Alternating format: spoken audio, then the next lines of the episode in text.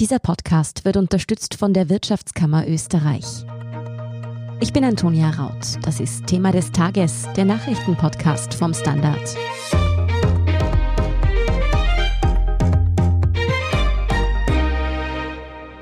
Wieso steigen die Corona-Zahlen in Österreich gerade so stark an? Wie kann man die Menschen dazu bewegen, dass sie sich nun doch noch impfen lassen? Und ist ein Lockdown für ungeimpfte nur noch eine Frage der Zeit? Diese Fragen sind es, die die Bundesregierung in Österreich derzeit beschäftigen und auch vielen Corona-Experten und Expertinnen Kopfzerbrechen bereiten. Ob der Stufenplan zur Pandemiebekämpfung, der uns eigentlich sicher durch den Herbst bringen sollte, ausreichend ist, wieso einige Bundesländer schon jetzt einen Alleingang starten und die Regeln verschärfen und ob früher oder später nicht doch auch noch eine Impfpflicht kommen wird, das erklärt Pia Kruckenhauser, die das Gesundheitsressort beim Standard leitet. Pia, vor einer Woche haben wir erst über die rasant steigenden Corona-Zahlen gesprochen. Damals hast du mir erklärt, dass das auch mit den Tests in den Schulen zusammenhängt, die ja nun sehr flächendeckend durchgeführt werden. Aber diese Woche sind ja eigentlich Herbstferien. Das heißt, in den Schulen wurde gar nicht getestet. Was sagt uns das über die Entwicklung der Corona-Zahlen? Hat es dann noch einen markanten Sprung gegeben? Ja, die vielen Tests in den Schulen, die sind sicher ein Rädchen, das dazu beigetragen hat, aber die sind jetzt nicht das, was sozusagen das Ganze ausmachte, die steigenden Zahlen. Ich habe das nur deswegen erwähnt, um darauf hinzuweisen, dass da auch sehr viel getestet wird. Aber es wird in Österreich generell sehr viel getestet. Das ist sicher ein Punkt. Aber es kommen eben auch noch andere Punkte dazu. Das eine ist wirklich der saisonale Effekt. Es ist da wirklich kälter geworden. Also in der letzten Woche hat die Temperaturen abgenommen. Das heißt, die Leute befinden sich mehr im Innenraum und dann ist die Delta-Variante, die einfach wirklich deutlich infektiöser ist. Man muss bedenken, vergangenes Jahr hatten wir es ja mit dem Wildtyp zu tun. Das war die ganz ursprüngliche Corona-Variante. Die war ansteckend, aber okay. Dann kam die Alpha-Variante, die schon um ungefähr die Hälfte ansteckender war als der Wildtyp und die ist ja mittlerweile schon lange komplett verdrängt von Delta, weil Delta ja wieder um die Hälfte ansteckender ist. Das heißt, inzwischen ist das Virus doppelt so ansteckend oder sogar noch ansteckender als vor einem Jahr und das macht natürlich etwas aus. Dann kommt noch was anderes dazu. Die Maßnahmen werden einfach wirklich nicht mehr so streng eingehalten wie vor einem Jahr. Da war noch ein bisschen dieser Spirit da, okay, jetzt haben wir zwar eine zweite Welle, mit der wir nicht gerechnet haben, aber jetzt schauen wir uns das nur mal an und wir ziehen das nur mal durch. Jetzt sind schon sehr viele Menschen geimpft. Da sind viele, die eh brav Maske aufsetzen und sehr korrekt sind, aber trotzdem, man fühlt sich geschützt und man ist ja auch geschützt. Insofern wird man ein bisschen lascher. Und dann gibt es auch eine gewisse Ermüdung. Man sieht es ja sehr gut an den jetzt wirklich in den letzten vergangenen Wochen steigenden, stark steigenden Zahlen von anderen Infektionen. Wir haben eine massive Zunahme an grippalen Infekten, an Infektionen des Nasenrachenraums. Wir haben auch schon erste Grippefälle. Dieses voriges Jahr praktisch ausgeblieben und zwar deswegen, weil man die Masken so streng getragen hat und weil man wirklich Abstand gehalten hat. Und dass das jetzt nicht mehr passiert, sieht man eben an diesen steigenden Zahlen und das macht wirklich was aus. Das heißt, sind wir schon wieder mittendrin im exponentiellen Anstieg? In den letzten Wochen war ja eher von so einem Plateau die Rede, aber nun steigt es ja wieder sprunghaft. Ein exponentieller Anstieg würde ich nicht sagen. Ich habe heute auch mit Thomas Cipionka vom IHS telefoniert, vom Institut für höhere Studien, der sich das sehr genau anschaut. Und der meint, ja, es gibt die massiven Ausreißer, aber das sind Ausreißer und er würde es trotzdem noch nicht als exponentiell ansehen, weil eben die beträchtliche Zahl an Impfungen doch einen gewissen Stopp da setzt. Man kann sich das ein bisschen vorstellen wie ein Buschfeuer. Ein Busch brennt und wenn ganz viele Büsche in der Umgebung sind, dann fangen die sukzessive alle zu brennen an. Wenn aber jetzt nur zwei oder drei Büsche rundherum sind, dann brennen halt die, aber nicht mehr. Und quasi eine geimpfte Person ist eben kein Busch. So kann man das am besten sagen. Also die Ungeimpften sind sozusagen die Büsche. Wenn ich jetzt im Idealfall ich geimpft bin, habe vielleicht einen Impfdurchbruch, aber in meinem Umfeld sind sehr viele geimpfte Menschen, dann wird es auch Übertragungen geben und Infektionen, aber sie sind halt viel weniger, als wenn da lauter Ungeimpfte sind. Und dadurch, ich will jetzt nicht sagen, dass wir bei der Seitwärtsbewegung bleiben, weil es gibt einen Anstieg, aber er ist nicht exponentiell. Also wir sind noch nicht da, wo wir voriges Jahr waren und das bestätigen auch die Experten. Mhm. Jetzt ist es so, dass die Corona-Zahlen derzeit so hoch sind wie vergangenes Jahr erst Ende November. Und klar, du hast schon gesagt, wir testen gerade deutlich mehr und wir haben es auch mit der ansteckenderen Delta-Variante zu tun. Aber wir haben ja auch die Impfung. Wieso sind wir schon wieder bei solchen Inzidenzen? Naja, das ist tatsächlich der Grund, dass es so viel ansteckender ist. Das ist das eine. Dann kommt dazu, wir haben die Impfung, ja, und die wirkt sehr gut. Die wirkt vor allem sehr gut gegen schwere Verläufe. Nichtsdestotrotz gibt es eine nachlassende Immunität. Und das fangen wir auch an zu spüren jetzt. Weil ungefähr nach sechs Monaten nimmt diese Immunität stärker ab. Und wenn man sich überlegt, dass der Großteil der Impfungen es hat im April angefangen, wirklich viel zu werden. Dann im Mai waren ganz viele und auch der Juni war ein ganz starker Impfmonat. Das heißt, es kommen jetzt zu die ersten Menschen oder der erste große Pool kommt in diesen Bereich, in diesen zeitlichen Bereich, wo die Immunität durch die Impfung weniger wird. Und das trägt sicher auch dazu bei. Wie gesagt, der Schutz ist nach wie vor da. Es wird auch ziemlich sicher der Schutz vor dem schweren Verlauf sein. Also das sind wirklich Risikogruppen, die da sehr stark gefährdet sind. Aber es lässt nach und das befeuert natürlich auch die Impfdurchbrüche. Das muss man halt wirklich so sagen. Und unsere Impfquote ist halt auch nicht hoch genug, als dass man wirklich diesen Flächenbrand, dieses Buschfeuer nachhaltig stoppen kann. Das ist einfach so. Wo gehen wir denn derzeit um bei der Impfquote und welche müssten wir erreichen, damit wir sozusagen sicher sind vor diesem drohenden Flächenbrand? Wir befinden uns im Moment, je nachdem, ungefähr 70 Prozent der impfbaren Bevölkerung, also alle ab 12. Wenn man es jetzt auf die Gesamtbevölkerung rechnet, sind es ungefähr 65 Prozent aller Österreicherinnen und Österreicher. In diesem Bereich ist es wirklich so, dass jedes Prozent mehr enorm wichtig ist. Es wird in dem Sinn keine klassische Herdenimmunität geben, aber mal 90 oder 95 Prozent haben. Das dürfte so nicht passieren. Und auch das hat mir der Herr Cipionka einfach erklärt. Ich bin ja selber keine Statistikerin oder Mathematikerin. Aber es ist so, dass wenn wir jetzt zum Beispiel 85 oder 90 Prozent Impfquote hätten, dann würde ein Prozent mehr nimmer so einen großen Unterschied machen, weil der Gesamtschutz jetzt schon sehr relativ hoch ist. Das Gleiche ist, wenn man nur 20 oder 25 Prozent Impfquote hat, dann hat man zwar einen kleinen Teil geschützt, aber da sind noch so viele Ungeschützte, dass diese Impfquote relativ wenig Auswirkungen hat. Aber wir befinden uns in einem Bereich, wo schon viele geschützt sind, aber immer noch im Verhältnis viele nicht. Und dadurch ist jedes weitere Prozent so wichtig. Wie viel man erreichen sollte, ja so viel wie möglich. Das mhm. wäre das Ziel, aber ganz genau kann man es eben nicht sagen. Und wie geht es denn derzeit mit dem Impftempo voran? Wie lange bräuchten wir laut dem noch, um eine Anzahl an Geimpften zu erreichen, die halbwegs durchatmen lässt? Ja, das kann man auch nicht wirklich sagen, weil wir wissen, und das ist jetzt schon seit einigen Wochen so, dass die Impfquote rasant abgenommen hat. Wir haben quasi ein Plateau erreicht. Es ist der Pool an Menschen, die impfwillig sind, um das sehr technisch zu formulieren, ist mehr oder weniger ausgeschöpft. Das sieht man eben, wir haben im Moment zwischen 1000 und 3000 Impfungen am Tag, sage ich jetzt einmal. Also viel mehr ist es nicht. Und da gibt es einfach offensichtlich wenig Bereitschaft in dem nicht geimpften Teil der Bevölkerung, sich impfen zu lassen. Es ist tatsächlich so, dass bei Corona der Pool der Nicht-Impfwilligen im Verhältnis relativ groß ist. Es gibt bei jeder Impfung so irgendwo zwischen 5 und 10 Prozent, die die Impfung absolut verweigern. Bei Corona ist die absolute Verweigerungsquote bei ungefähr 17 Prozent, was wirklich viel ist. Das dürfte auch mit dem empfundenen Impfzwang zu tun haben, den es ja de facto rechtlich nicht gibt, aber viele Menschen empfinden das so. Auch mit der gesamten Pandemiesituation ist ein bisschen schwierig zu sagen, aber wie lange das noch dauert, keine Ahnung. Im Moment schaut es nicht so aus, als würden wir eine entsprechende oder relevante Impfquote erreichen, um das wirklich nachhaltig einzubremsen. Ich kann leider auch nicht mehr sagen dazu. Aber ab nächster Woche gilt doch die 3G-Regel auch am Arbeitsplatz. Das heißt, schon allein um ins Büro zu gehen oder wo auch immer man eben arbeitet, muss man sich in den aller, aller, allermeisten Fällen mehrmals die Woche testen lassen, wenn man nicht geimpft oder genesen ist. Hat das keinen Run auf die Impfungen ausgelöst? Lassen sich jetzt nicht deutlich mehr Menschen impfen, wie er von der Regierung eigentlich gehofft durch diese Regelung? Also im Moment kann man diese Auswirkungen noch nicht feststellen. Die Zahlen sind in den vergangenen Tagen nicht merklich gestiegen. Das ist natürlich die Hoffnung und das ist auch ganz klar einer der Gründe, warum man die 3G-Regel eingeführt hat. Also das wird ja auch ganz offiziell gesagt schauen wir mal. Das wird erst die nächsten zwei, drei Wochen zeigen, wenn es dann wahrscheinlich wirklich kontrolliert wird. Noch sind wir ja in einer Übergangsphase.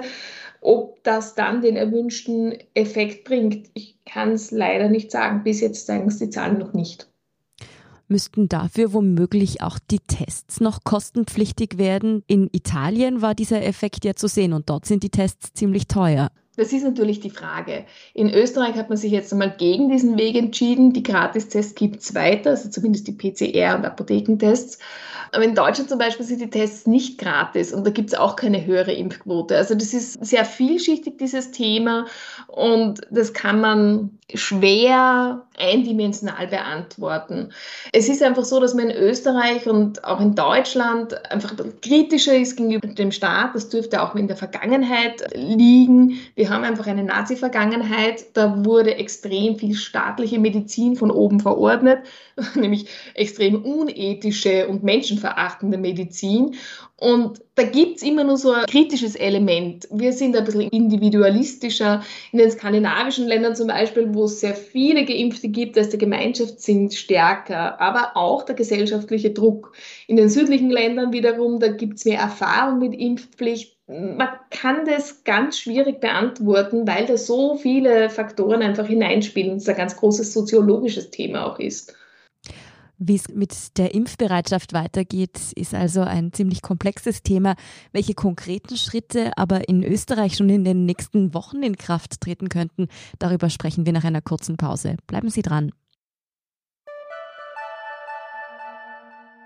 Good morning from New York. Maraba min Abu Dhabi. Ni hao aus Shanghai. Konnichiwa. Jambo aus Kenia. Shalom aus Tel Aviv. Und hallo aus Wien beim Podcast Austria ist überall. Mein Name ist Christoph Hahn begleiten Sie mich auf akustische Geschäftsreise und erfahren wir gemeinsam, warum in Kenia von einem Meeting gebetet wird, was es mit dem 4G-Empfang in der arabischen Wüste auf sich hat und vieles mehr.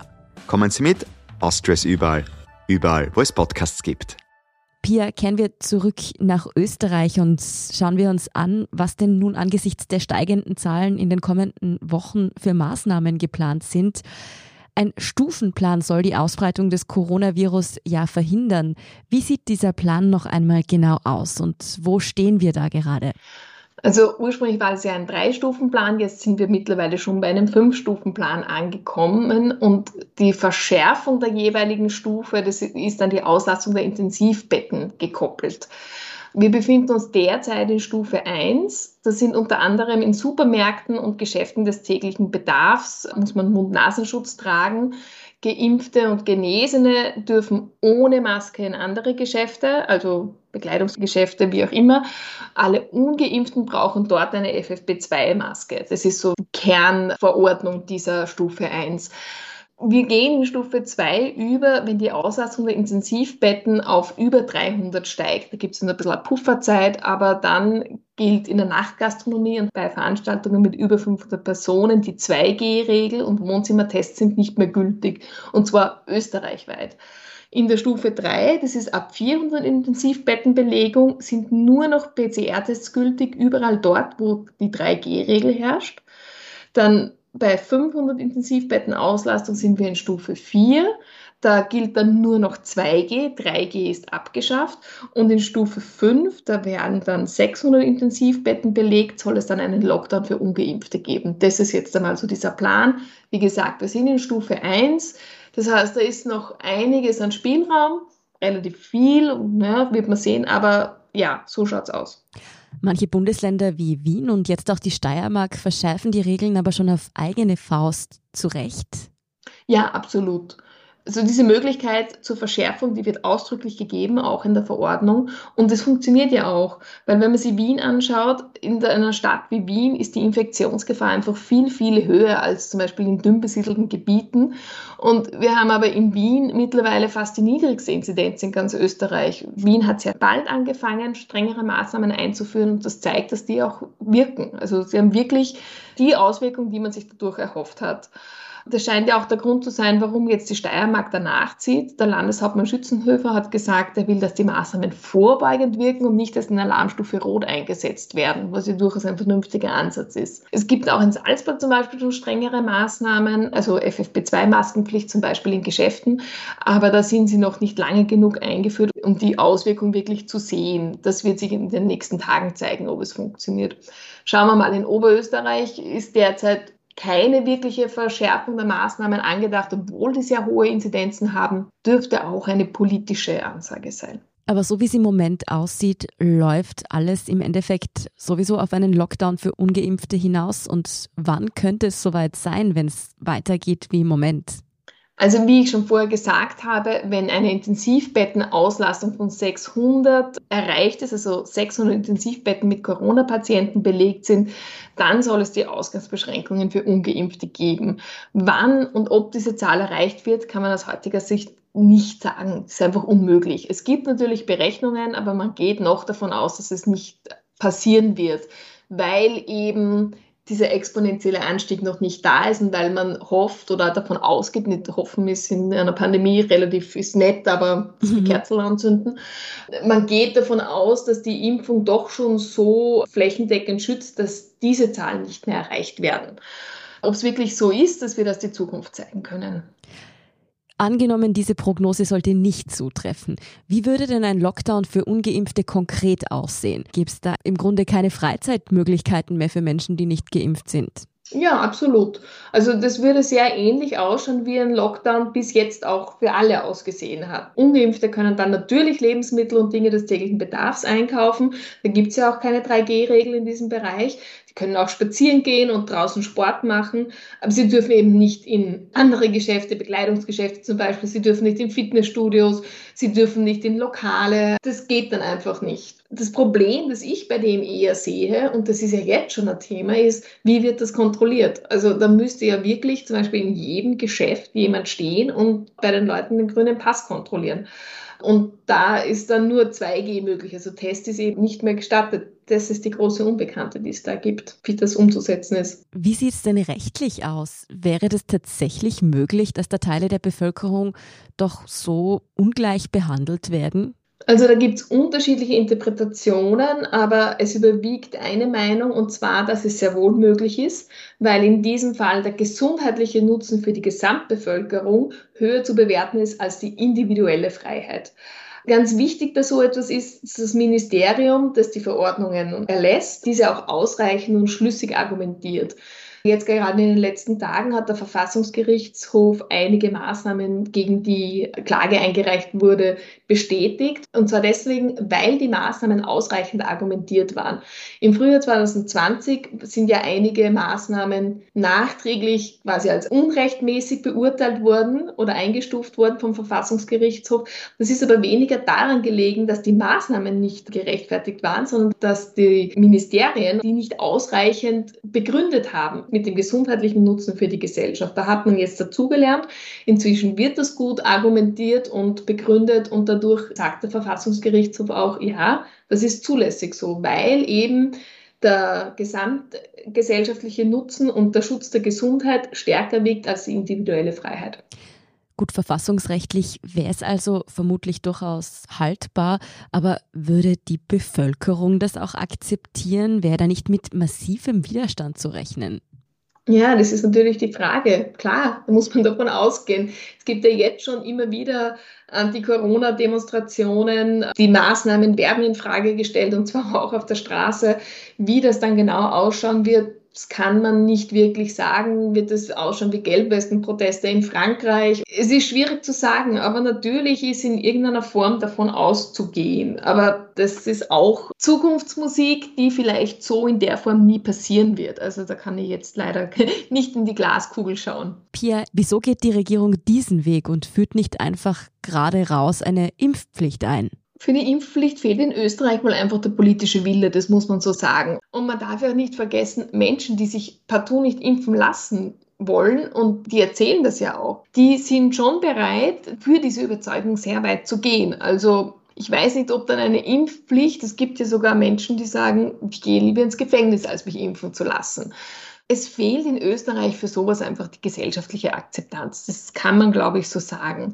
Es gibt ja auch wirklich viele Menschen, die absolut für die Impfung sind, aber trotzdem gegen eine Verpflichtung.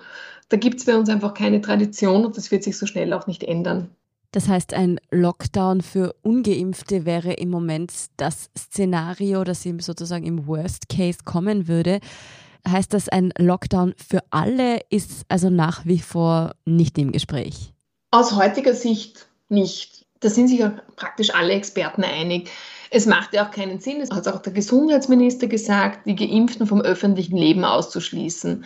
Das wäre dann wirklich nicht mehr rechtlich argumentierbar. Klar, die Immunität nimmt ab, das habe ich ja schon erklärt, aber trotzdem bremst die Impfung die Ausbreitung massiv ein. Das ist eben wie diese kleine Buschfeuer, wo es dann kein weiteres Futter gibt. Der eine oder andere Funke kann überspringen, aber es gibt wohl keinen Flächenbrand mehr. Es bleibt auch mit der nachlassenden Immunität so. Also ich würde sagen, deshalb darf man durchaus in Bezug auf den Lockdown oder den einen möglichen Lockdown leicht positiv gestimmt sein. Aber, und das muss man halt immer und immer wieder wiederholen, die Impfung bleibt der Schlüssel zu einer Entspannung. Und je mehr Menschen geimpft sind, desto entspannter wird es. Ja, vielleicht werden die steigenden Corona-Zahlen ja auch den ein oder anderen noch überzeugen, sich nun doch noch durch die Impfung zu schützen. Vielen Dank für diesen Überblick, Pia Kruckenhauser. Bitte gerne. Wir sind gleich zurück.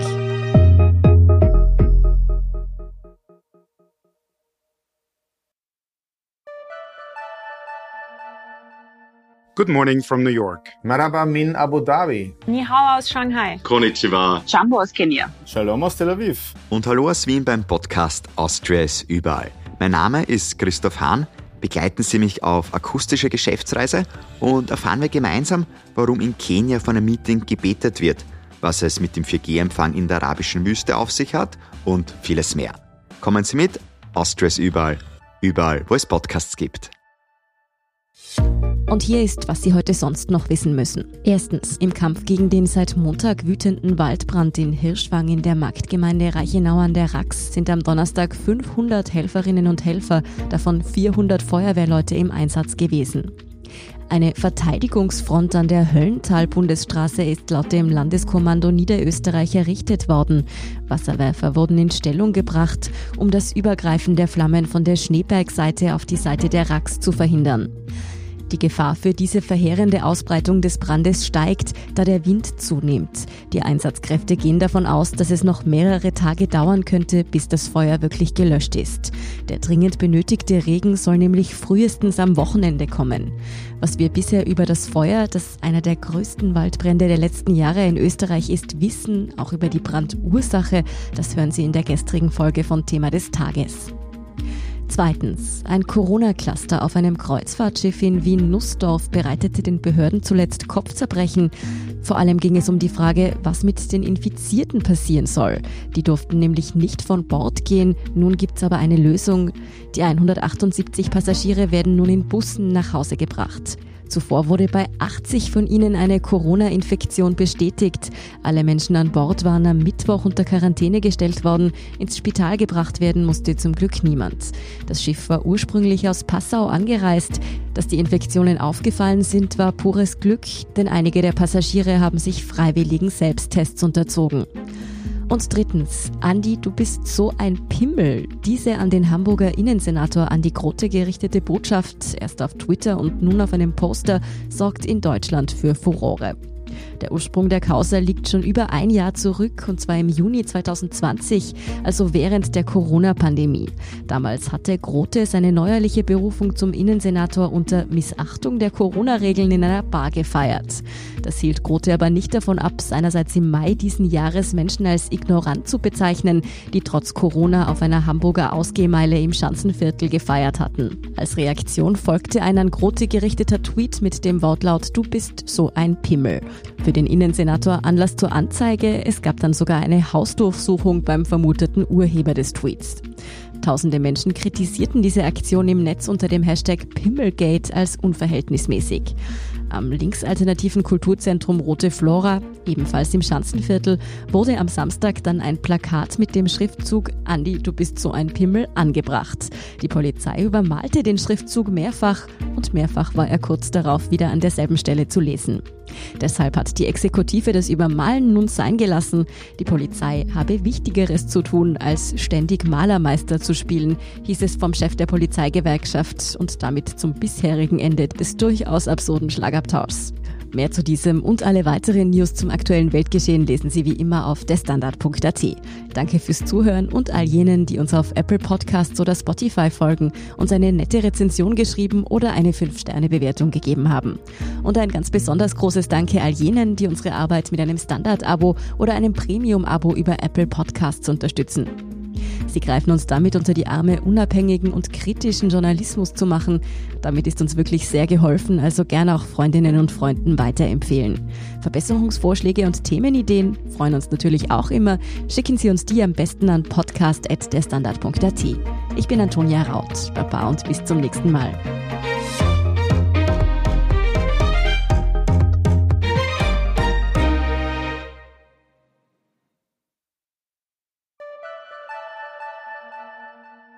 Good morning from New York. Maraba min Abu Dhabi. Ni hao aus Shanghai. Konnichiwa. Jumbo aus Kenia. Shalom aus Tel Aviv. Und hallo aus Wien beim Podcast Austria ist überall. Mein Name ist Christoph Hahn.